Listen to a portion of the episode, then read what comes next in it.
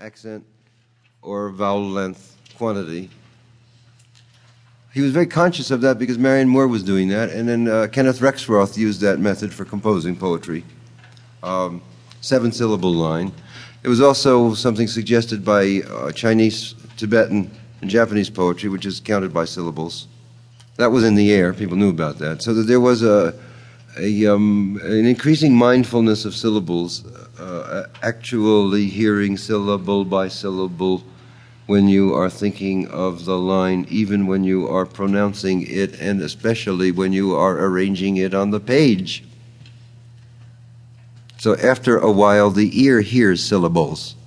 Uh, for those whose uh, breath is articulated into mindful speech, and those who uh, are so mindful of speech they can even teach speech, there is a question of how you talk and how you mouth your syllables and how you pronounce your consonants and uh, clarify your P's and use your lips when you are talking.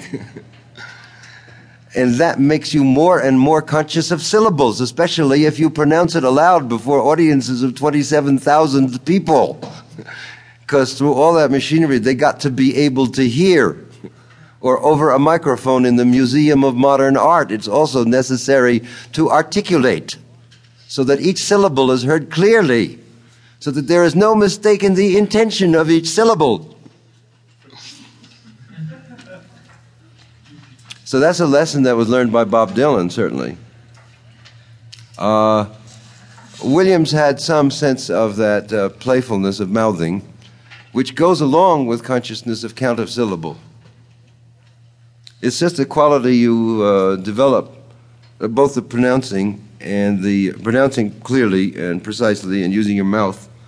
Uh, but that leads to consciousness of syllables. That is, a consciousness of pronunciation leads you to be more conscious syllable by syllable. And syllable by syllable mental awareness leads you to be more pronouncey Marianne Moore uh, did uh, do uh, stanza forms by counting syllables and making arrangements of different butterfly wing like patterns of syllables, stanza to stanza. Obviously, second, there's accent, which is built into uh, earlier English prosody, so we hear it all the time. And when we talk, there is accent in the talk. I think Williams at one point said it was uh, anapestic. Da, da, da. If you think when you hear when I talk,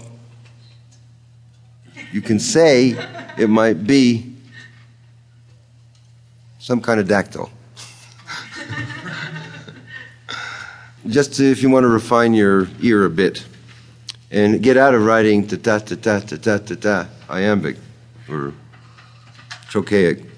If you want to get out of writing two syllable rhythms, you might vary things a bit by getting into the custom of being mindful of anapest.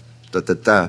The basis of traditional English poetry and song was uh, the count of accents, the uh, accentual system consisting of da da, da da, da da, da da, da da, is um, iambic, and da da da da da da da da trochaic, da da da da da da da da da da da anapestic, da da da da da da da da da da da da dactylic. Those are the simplest. And the nomenclature is taken from Roman and Greek count, which was count of vowel length, not of accent originally. Vowel length.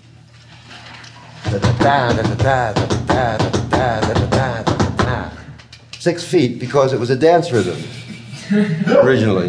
That's why we have the poetic foot, because these were originally danced to in the Greek choruses. So the, the chorus would sweep across the stage going ta ta ta ta, or whatever more complicated beat they might have, like da ta ta ta ta ta ta ta ta ta ta ta ta, and at the same time chanting syllables to fit the meter. So that's why we have what we call the poetic foot, because it already comes, it originally it comes from dance. Uh, of course, what's interesting are the more complicated meters. Howl is written in, in much more uh, uh, basically uh, stress meters to a great extent, but they are Greek dance rhythms, the names of which I don't know, like.